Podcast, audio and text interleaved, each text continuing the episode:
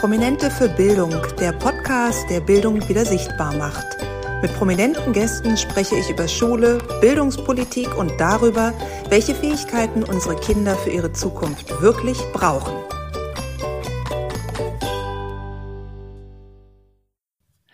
Herzlich willkommen bei einer neuen Folge Prominente für Bildung. Heute bei mir zu Gast ist Philipp Boy. Er ist erfolgreicher deutscher Kunstturner, hat in der aktuellen Let's Dance Staffel den dritten Platz belegt und vor allen Dingen ist er Papa einer zehnjährigen Tochter. Herzlich willkommen, lieber Philipp.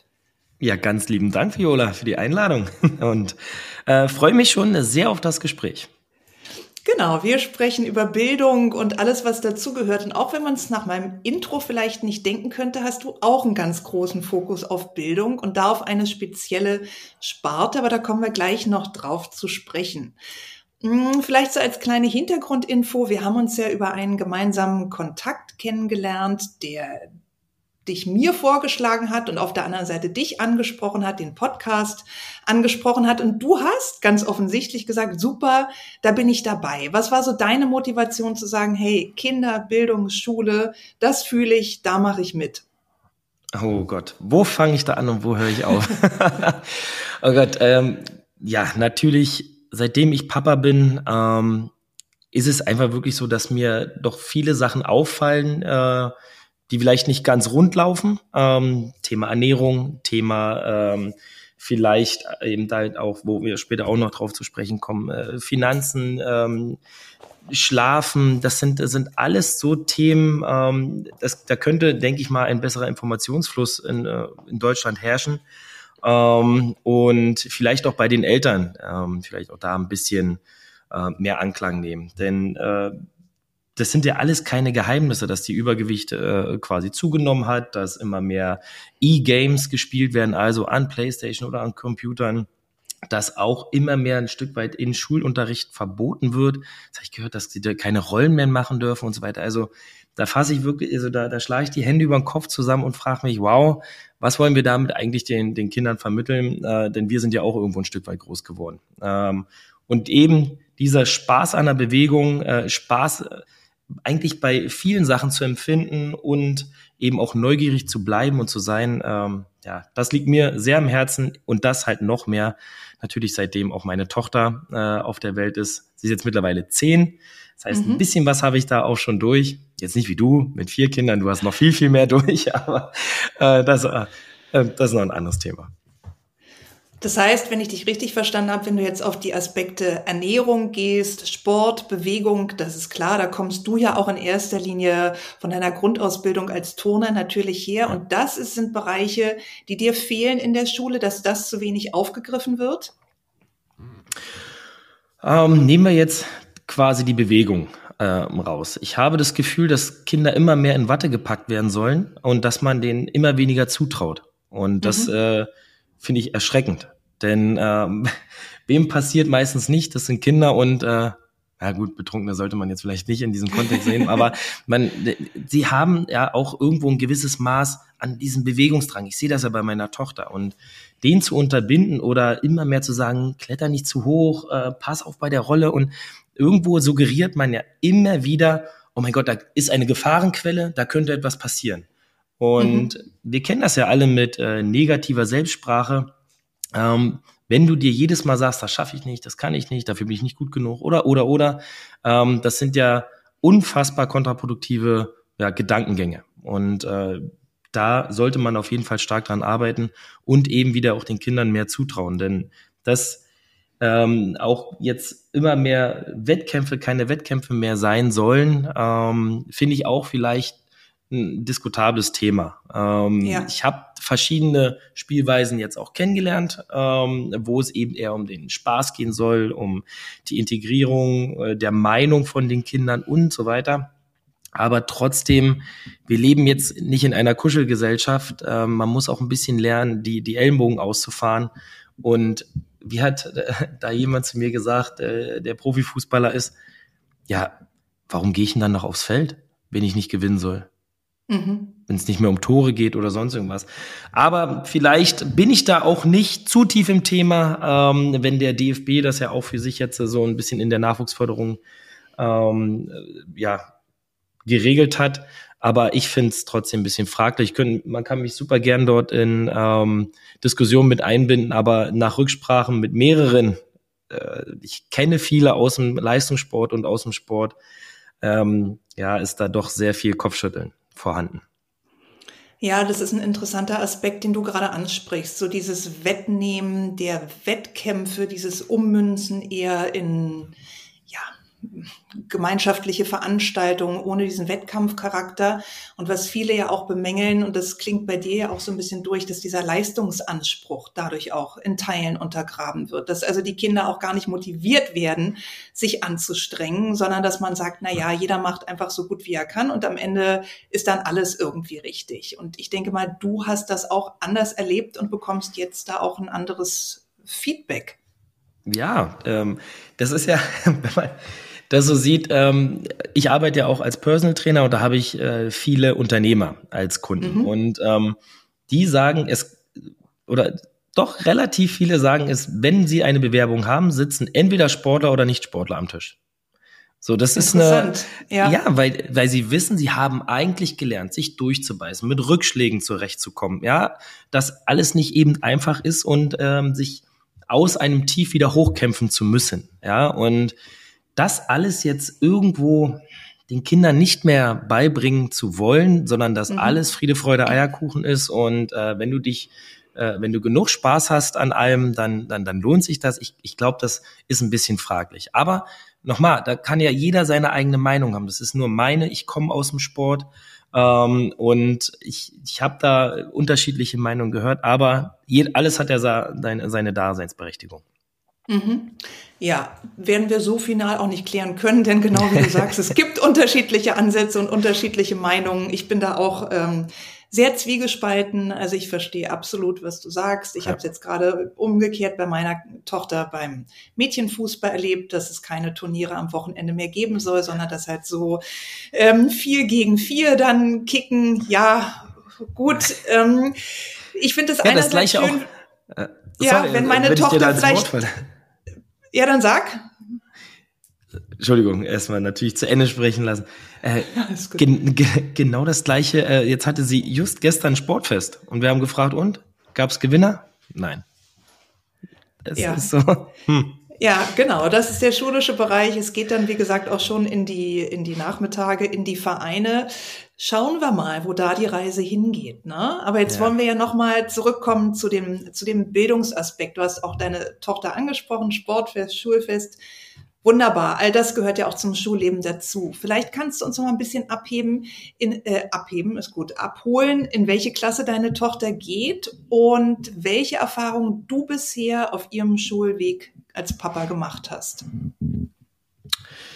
Ähm, sie geht jetzt in die vierte Klasse. Und wir hatten sie die ersten drei Jahre auf einer internationalen Schule. Da wurde vor allem ähm, das Zwischenmenschliche dort auch sehr gefördert, das, der respektvolle Umgang miteinander. Fand mhm. ich eine ganz, ganz tolle, ähm, ja, also wirklich eine ganz tolle Maßnahme, dass sich die Kinder untereinander Komplimente machen. Hey, das sieht voll cool aus, wie du heute dich angezogen hast. Oder hey, wenn du das jetzt nicht schaffst, ich helfe dir äh, bei den Hausaufgaben. Oder, oder, oder. Äh, fand ich eine sehr, sehr tolle Sache. Und selbst jetzt, wo sie auch wieder auf einer öffentlichen Schule ist, Ähm, finde ich der Umgang miteinander sehr, sehr schön. Ähm, mhm. Tolle, tolle Maßnahmen auch, aber ähm, ja, der, wie gesagt, auch Sportunterricht, der fällt halt manchmal da ein bisschen unter. Das sind ja auch die ersten äh, Themen, die dann gerne äh, gestrichen werden, wenn wieder irgendwie Not am Mann ist, und ja. eben auch, ähm, ja, das vorhin angesprochene nicht mehr ganz so viele zutrauen. Ja, meine Tochter ist dann ab und zu auch zum Parkour gegangen. Ton war jetzt nicht ganz ihr Thema, denn da, wo ich jetzt herkomme, aus dem Tonsport, ähm, das, das fand sie nicht ganz so cool am Anfang. Aber Parkour gehört ja irgendwo ein Stück weit auch zum Ton. Ähm, das fand sie wieder ganz cool. Und da wird ja, werden ja auch viele Saltos gemacht und über Sachen drüber gesprungen. Und ähm, ja, wenn man das dann eben im Sportunterricht so sieht, dann sagt man, oh, mach das nicht, spring da nicht drüber, und äh, am besten eben macht keine Rolle. Und das ja, ein bisschen schade, aber sonst grundsätzlich bisher ähm, ja, keine negativen Erfahrungen gemacht. Bis auf meistens die Schön. Schulverpflegung, die war nicht ganz so gut. Aber Ja gut, das ist tatsächlich auch immer noch so ein Thema für sich, ne, da auf den grünen Zweig zu kommen beim Schulessen, äh, ja. zwischen vegan und es soll allen schmecken und äh, Kindergeschmack, Erwachsenengeschmack, das ist wirklich auch noch ein weites Feld, das ja. kenne ich. Wo wir dann beim so zweiten gut. Thema wären, ne? Ernährung. Bei der Ernährung, halt, ne? ja. Das ist, das ja. ist äh, ja, meistens sind ja, also die Eltern sind ja bei vielen Sachen halt eben das, das Spiegelbild, ne, der mhm. Kinder. Und ähm, ich glaube, da, da fängt halt alles an, wenn diese eine Mahlzeit vielleicht, die sie in der Schule bekommen, und da habe ich auch tolle Ansätze äh, gesehen. Damals zum Beispiel im, äh, im Kindergarten, da wurde sogar selber auf dem Hof angebaut, die haben regionale Sachen benutzt, äh, mhm. haben dort auch schon versucht, die Kinder abzuholen, dass es immer von allen etwas sein muss, ja, also ein, ein bisschen Obst, ein bisschen Gemüse und ähm, auch äh, eine Eiweißquelle und eben auch Kohlenhydrate. Das, das fand ich wirklich toll. Wo ist ein bisschen in der Schule leider untergegangen, ja, aber letztendlich wird's dort schon mal versucht. Aber wenn zu Hause eben, weiß ich nicht, morgens die die Cornflakes äh, auf die, ähm, nichts gegen Cornflakes. Dann, na doch, ein bisschen schon gegen was gegen die Schokoflakes. Ja. ja, die Schokoflakes und daneben noch äh, Milch mit Schoko und hier noch Schoko und da. Also das, ähm, dieser raffinierte Zucker, um da nicht zu tief ins Detail zu gehen, denn äh, du hast gesagt, wir haben dreißig Minuten. Und da können Roundabout können auch vierzig werden. Ja. Okay, da, da kann man natürlich nicht jedes Thema bis zu Ende diskutieren, aber ich glaube, da sind wir einer Meinung. Bei uns fängt es an, ähm, dass wir auf die Ernährung achten, äh, was unsere Kinder angeht. Hörst du das gerade? Alles gut, ist kein Problem. Ja, das ist Berlin-Mitte, so ist das, ne? das ist, das ist direkt nebenan, oh Mann, ey. Ja, ja. Ich hoffe, das stört nicht zu sehr. Alles gut. Sag mal, du hast gerade angesprochen, deine Tochter war drei Jahre lang auf einer privaten Schule, auf einer internationalen Schule und hat dann zur vierten Klasse gewechselt an eine öffentliche, staatliche Schule. Mhm. Wie hast du denn diesen Übergang erlebt? Gab es da viele Unterschiede? Wie war, wie war deine Wahrnehmung?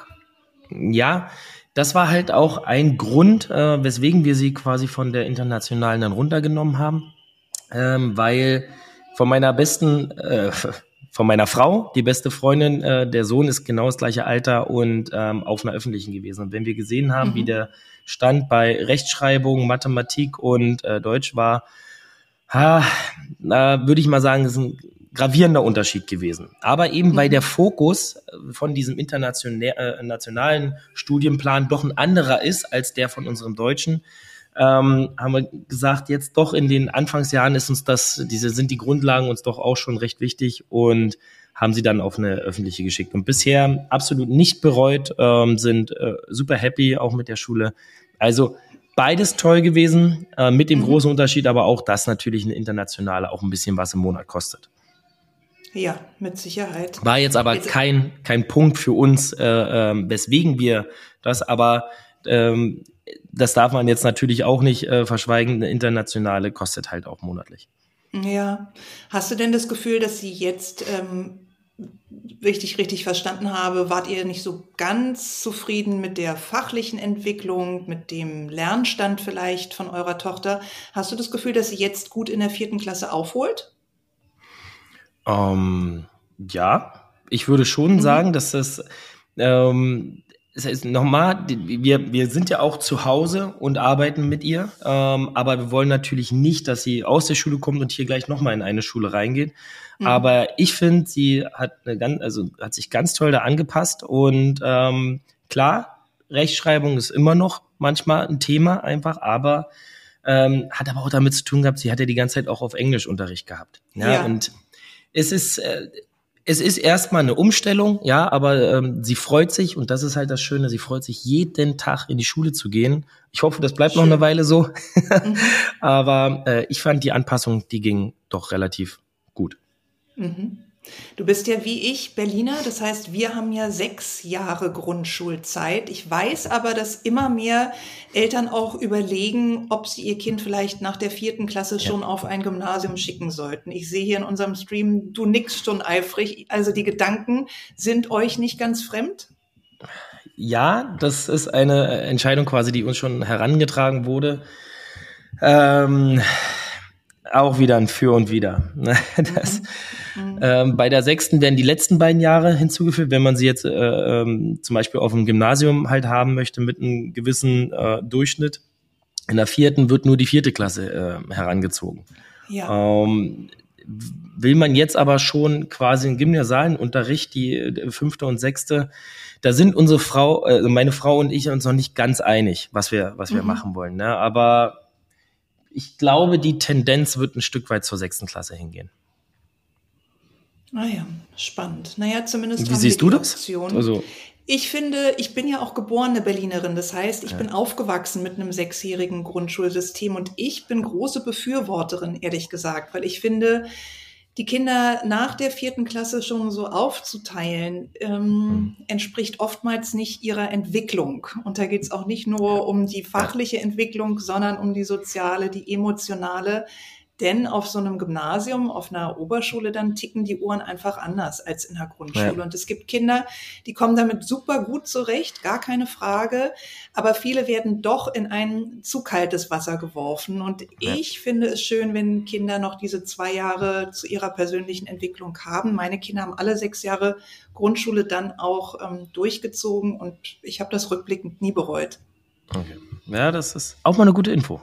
für, für uns eine Entscheidungsfindung. Ja, genau. Ja, dann ich bin ja, wir sind auch so groß geworden, ja. Ja. Wie hast du denn als Leistungssportler ähm, deine Schulzeit erlebt? Du, du wirst sicherlich schon immer viel Zeit auf den Sport verwendet haben. Wie war denn deine Ausbildung überhaupt? Und ja, wie zufrieden warst du mit den Optionen, die du dann vielleicht auch hattest, als du dich entschlossen hast, deine Karriere zu beenden? Ja, da liegst du vollkommen richtig. Ich hatte schon sehr früh einen sehr starken Fokus auf meinen Sport. Aber meine Mom war immer sehr hinterher. Also wenn die Noten nicht gestimmt haben, durfte ich dann zum Beispiel, musste ich dann äh, nachsitzen bei meinem Trainer und musste dort Diktate schreiben und äh, oh. Matheaufgaben lösen. Also ich hatte äh, bis zur zehnten Klasse einen, einen guten Einser-Durchschnitt ähm, und dann äh, Abi. Da muss man sagen, ich habe mein Abitur gestreckt, ähm, mhm. des, des Sportes wegen, ja, weil ähm, normal war das ja bei uns in Brandenburg, ich war in Cottbus quasi auf einer äh, Sportschule und dort war es möglich für die Top-Medaillenfavoriten ähm, das Abitur zu, zu strecken. Das hieß quasi, ich habe äh, meins in vier Jahren gemacht und habe nach drei Jahren die Hauptfächer abgelegt und nach im vierten Jahr dann die Nebenfächer. Und das hat mir natürlich ermöglicht, dass ich mehr trainieren konnte mhm. und den Traum halt von meinen ersten Olympischen Spielen in Peking damals äh, zu verwirklichen. Da bin ich auch noch sehr, sehr dankbar für, dass das alles damals war, dass mir ein bisschen Stress, ein bisschen, du hast ja trotzdem Stress. Wir wissen alles, ja. was ein Abitur bedeutet. Ähm, da wird richtig viel von einem abverlangt, in meinen Augen. Mhm. Ähm, mhm. Und ähm, dadurch konnte ein bisschen Druck genommen werden und ich konnte mich halt auch dementsprechend dann entwickeln. Und was die Möglichkeiten danach äh, ist, wenn man jetzt nicht gerade Fußballer ist oder äh, Segler in Deutschland, dann ähm, bist du entweder nach deiner Schule in der Bundes, äh, warte, bei der Bundeswehr in der Sport, äh, Spitzensportfördergruppe oder jetzt mittlerweile gibt's auch äh, beim Grenzschutz, also beim beim äh, beim Zoll, ähm, oder du nimm, machst halt eine Ausbildung. Und meine erste Intention war, nee, ich möchte nicht zur Bundeswehr, sondern ich möchte halt äh, mein Interesse nachgeben. Das war damals schon sehr, sehr stark eben äh, der Finanzbereich. Ja, wie arbeitet Geld? Wie kann man Geld anlegen? Bin dann halt, äh, habe eine Bankkaufmann-Ausbildung dann gemacht. Äh, diese musste ich dann aber äh, nach zwei Jahren auch des Sportes wegen äh, dann abbrechen, weil da war dann quasi, ähm, ja, da ging es dann wieder um meine, ach, andersrum. Also, die musste ich dann abbrechen, weil immer mehr, sagen wir mal, Konkurrenten oder äh, Teammitglieder sind an mir vorbeigezogen. Mhm. Und mein hohes Ziel oder mein, mein übergeordnetes Ziel, ja, dass ich eben mal eine Medaille gerne bei den Olympischen Spielen gewinnen möchte, das ja, rückte dann leider in weiter Ferne. Und irgendwann äh, war es einfach auch körperlich nicht mehr möglich. Denn man muss sich vorstellen, ja. ich war um sieben in der Turnhalle, äh, habe bis um neun trainiert, war um neun Uhr dreißig am Schalter, habe bis fünfzehn Uhr dreißig dort dann in der Bank gearbeitet, bin um sechzehn Uhr dreißig wieder zum Training, bis neunzehn Uhr dreißig dann noch Physiotherapie und bin irgendwann zweiundzwanzig Uhr ins Bett. Und das jeden Tag ist das nicht gerade, ist, ist, ja. es ist viel. Ja, das ist erstmal der, die körperliche Belastung und noch nicht mal davon gesprochen, was du halt auch äh, quasi kognitiv dort bewältigen musst. Mhm. Du musst ja neues, neue Trainingsinhalte lernen und eben auch äh, eine komplett neue Fachrichtung. Aber ich war ja. erstmal sehr glücklich darüber, dass es mir angeboten wurde. Und dann bin ich aber zur Sportfördergruppe der Bundeswehr und danach äh, hatte ich dann halt auch wieder ein bisschen mehr Zeit zum Trainieren und dann kamen eigentlich so alle meine Erfolge. Ja, was mir dann gezeigt hat, du brauchst einen gewissen Fokus. Auf mehreren Hochzeiten zu tanzen, ist es kein großes Geheimnis, äh, bringt nicht viel. Du brauchst einen gewissen Fokus und ähm, wenn du da richtig hinterher bist, dann klappt das schon. Mhm. Achso, und die und zweite das heißt, Frage war, was habe ich nach meinem ja, Sport gemacht? Ja, stimmt. Genau. Sorry, das war ein bisschen leer. Ja, und äh, nach meinem Sport, äh, sagen wir es mal, die, die letzte, das, das letzte Drittel war doch recht erfolgreich und ähm, zwar nicht ganz so geendet, äh, also meine Karriere konnte ich nicht ganz so beenden, wie ich es gern wollte, denn äh, ich habe mich dann in London bei den Olympischen Spielen äh, verletzt gehabt. Und da war es dann so, wo ich gesagt habe, ach Mensch, Sport ist doch nicht alles in meinem Leben. Ähm, ich bin jetzt fünfundzwanzig, ich sollte mir vielleicht doch mal Gedanken machen, was noch kommen könnte. Und bin wieder quasi zurück äh, zu der Leidenschaft, äh, zu dem Finanzbereich. Habe dann nochmal eine Ausbildung gemacht als Versicherungskaufmann. Und ähm, ja, habe acht Jahre lang eigentlich in dem Bereich gearbeitet. Hatte... Ich würde mal sagen, ich konnte mir relativ gutes Wissen über äh, Finanzbildung, äh, Versicherung, Geldanlagen, Berufsunfähigkeitsversicherung und so weiter aneignen und ähm, habe mal gesehen, dass es doch ein unfassbar wichtiges Thema ist, gerade wenn man die ganzen Zahlen, die ja heute vorherrschen, ja sieht. Das ist natürlich spannend, dass du das ähm, so erzählst und da deine Leidenschaft für entdeckt hast. Und ich unterstelle jetzt mal, dass die nicht gezündet wurde durch einen Funken, der dir während deiner Schulzeit begegnet ist. Denn das ist eigentlich so das Feedback, was ich immer wieder bekomme. Sprich, gerade die letzten Schuljahre sind eigentlich nicht wirklich hilfreich in der Vorbereitung auf ein Leben nach dem Schulabschluss, sei es jetzt äh, der M S A oder das Abitur. Und gerade das Thema Finanzen, was ja unglaublich wichtig ist, wenn die Kinder dann auch volljährig werden, ihre eigene Verantwortung übernehmen et cetera, kommt ja oft viel zu kurz in der Schule. Also ja. Was würdest du sagen, welche Aspekte würdest du von deinem Wissen gerne mal in die Schule hineintragen? Was hat dir gefehlt? Welche Art von Finanzbildung müsste es schon zumindest ab der Oberstufe für unsere Kinder geben? Ja, also in meinen Augen ist die Finanzbildung ge- schon eigentlich genauso wichtig wie der Sportunterricht. Ja, das, was halt in der, in der Schule stattfinden sollte. Äh, da gibt es ja auch ein ganz berühmtes Video, ähm, was ja in, in, in sozialen Medien ja rumgeht, dass halt doch ein Kind vorne steht und sagt, hey, ich kann das, das Quadrat zu dem bilden, ich kann das machen und so weiter, aber mir hat niemand was erklärt, wie ich äh, bin, äh, im Leben klarkommen soll. Ja, was ja. Versicherungen bedeuten, was ich denn an Grundsicherungen mhm. brauche und was ich mit Geld machen sollte. Und ich glaube, ähm, wir haben ja auch Religionsunterricht. Wir, wir haben auch ähm, ganz, ganz andere Unterrichtszweige, die nicht nur mit Mathe und Schreiben und so weiter zu tun haben. Und ich glaube, das wäre unfassbar wichtig, das in die Schulen hineinzutragen. Ja, denn dadurch, dass ich eben, und das ist ein Fakt, die Menschen viel zu spät mit dem Thema beschäftigen, lassen sich auch ziemlich große Chancen äh, dadurch entgehen. Ja, denn die Zahlen, die sind ja super erschreckend. Ja, von, wenn wir jetzt immer nehmen, zweiundzwanzig Prozent der Erwerbstätigen, die wir momentan haben, werden später im Rentenalter neun Komma zwei Millionen, also von zweiundzwanzig Millionen werden neun Komma zwei Millionen Menschen nur noch eintausendfünfhundert Euro im Monat zur Verfügung haben. Hm. Wir, wir wissen alle, wir haben eine Inflation und so weiter.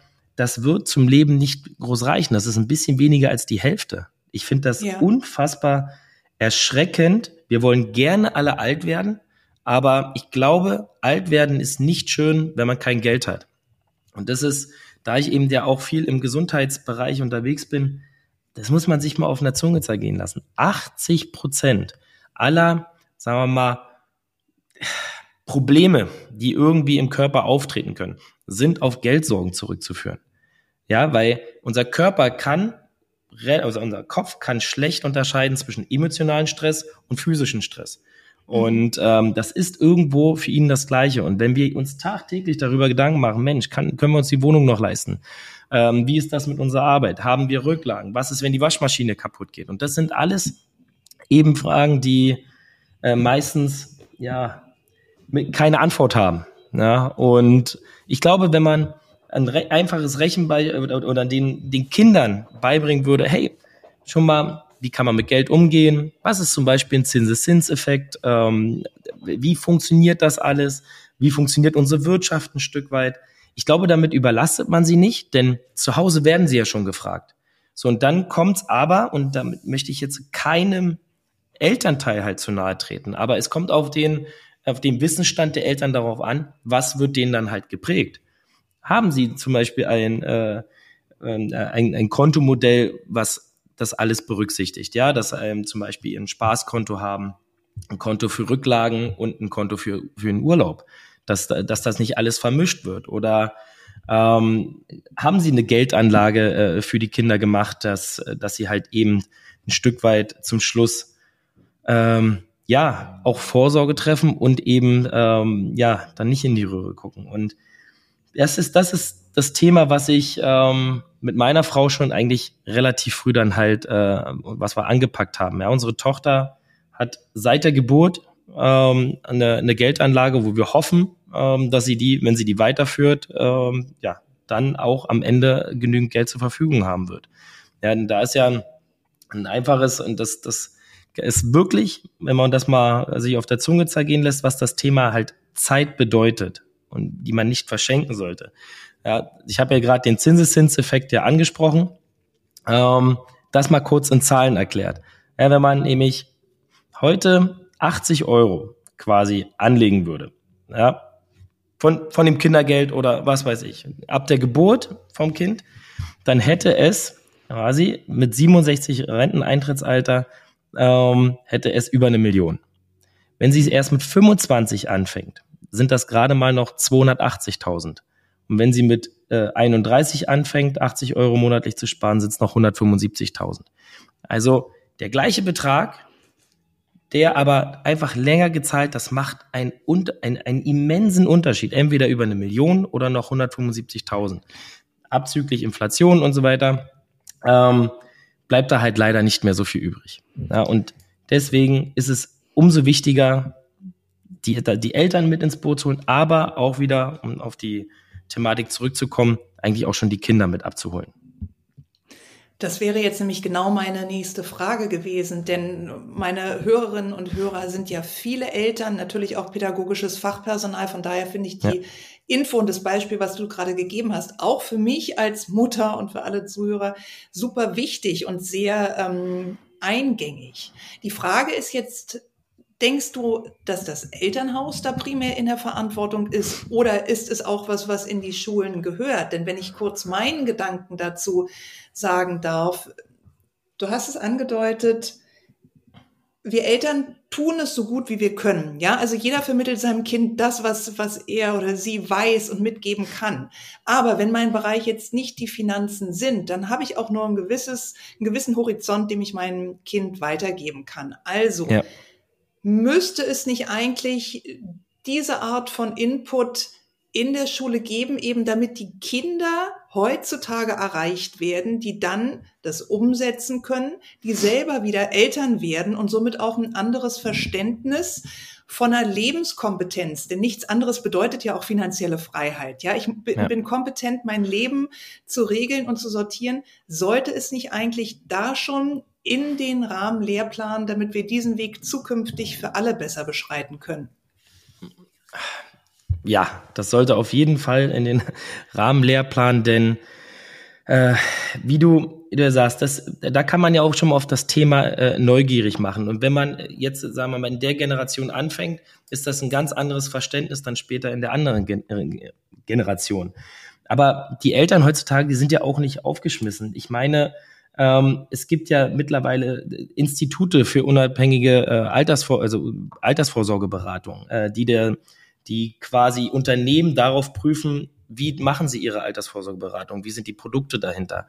Ähm, ich bin da ein Fan vom Focus Money, äh, die da immer wieder in Zusammenarbeit halt mit diesen unabhängigen Instituten, und ich glaube, die sollten, dürften sich so nicht nennen, wenn das keiner Prüfung unterläge, äh, machen die halt dort Tests, ja, und wenn dann da steht zum Beispiel jetzt, dass die die Honesty zum Beispiel in Deutschland die beste Altersvorsorgeberatung macht, ähm, und über ihren quasi Finance Fact Blog ähm, allgemeine Infos halt geben, womit ja jeder das machen kann, was er gerne möchte. Also sie bekommen eine Info, äh, was sie daraus machen, ist ja dann wieder ihre Sache, aber sie können sich unabhängige Infos einholen und das dann wieder äh, gerne vergleichen mit dem, was sie haben.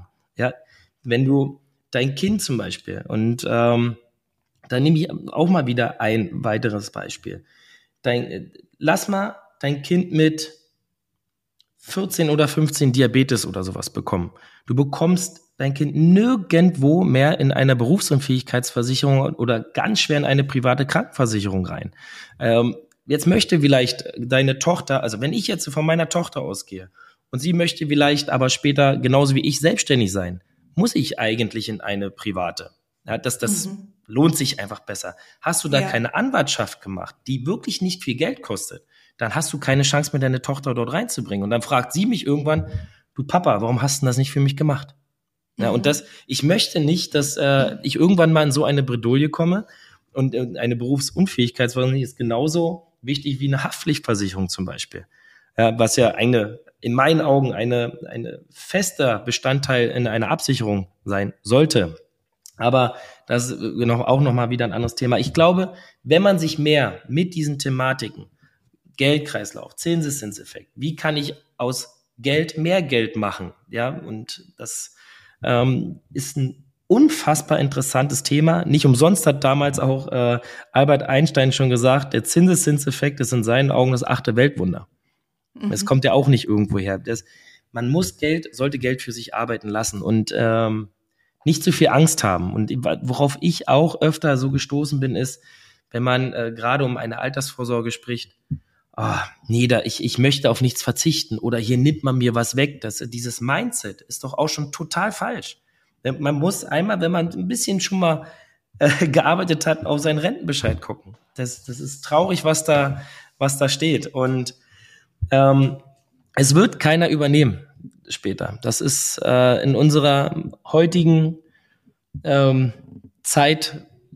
Es steht eigentlich ja schon fest, also unsere Rente, wie soll das funktionieren? Unsere Krankenversicherung, wie soll das funktionieren? Und ähm, wenn du da nicht selber Vorsorge triffst, dann ähm, würde ich einfach jetzt mal behaupten wollen, geht man ziemlich blauäugig durchs Leben. Philipp, ich danke dir sehr für deine spannenden Einblicke in den Bereich Finanzbildung, sowohl für uns Eltern als auch im, als Impuls für das Bildungssystem. Und ich finde das ganz spannend, was du erzählt hast, und denke, das ist wichtig, dass wir auch das im Bereich der Bildungspolitik auf dem Schirm haben, dass es da eine Veränderung und ein Umdenken geben muss, denn nur so können wir unsere Kinder auch souverän für ihre unabhängige Zukunft dann aufstellen. Ich würde es so machen, dass du mir im Nachgang nochmal die Links schickst, und ich packe ein paar Links in die Shownotes, sodass sich alle, die sich da weiter informieren möchten, einfach klicken können und die Infos bekommen, die du jetzt angesprochen hast, denn das waren sehr viele und ganz wichtige Sachen dabei. Tue ich rein. Ich danke dir für heute, für deine Zeit, ja, und bedanke mich bei den Zuhörern fürs Zuhören.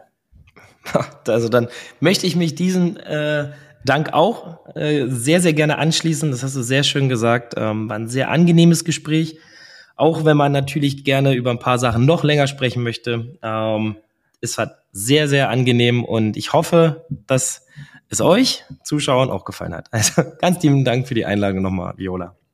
Sehr gerne.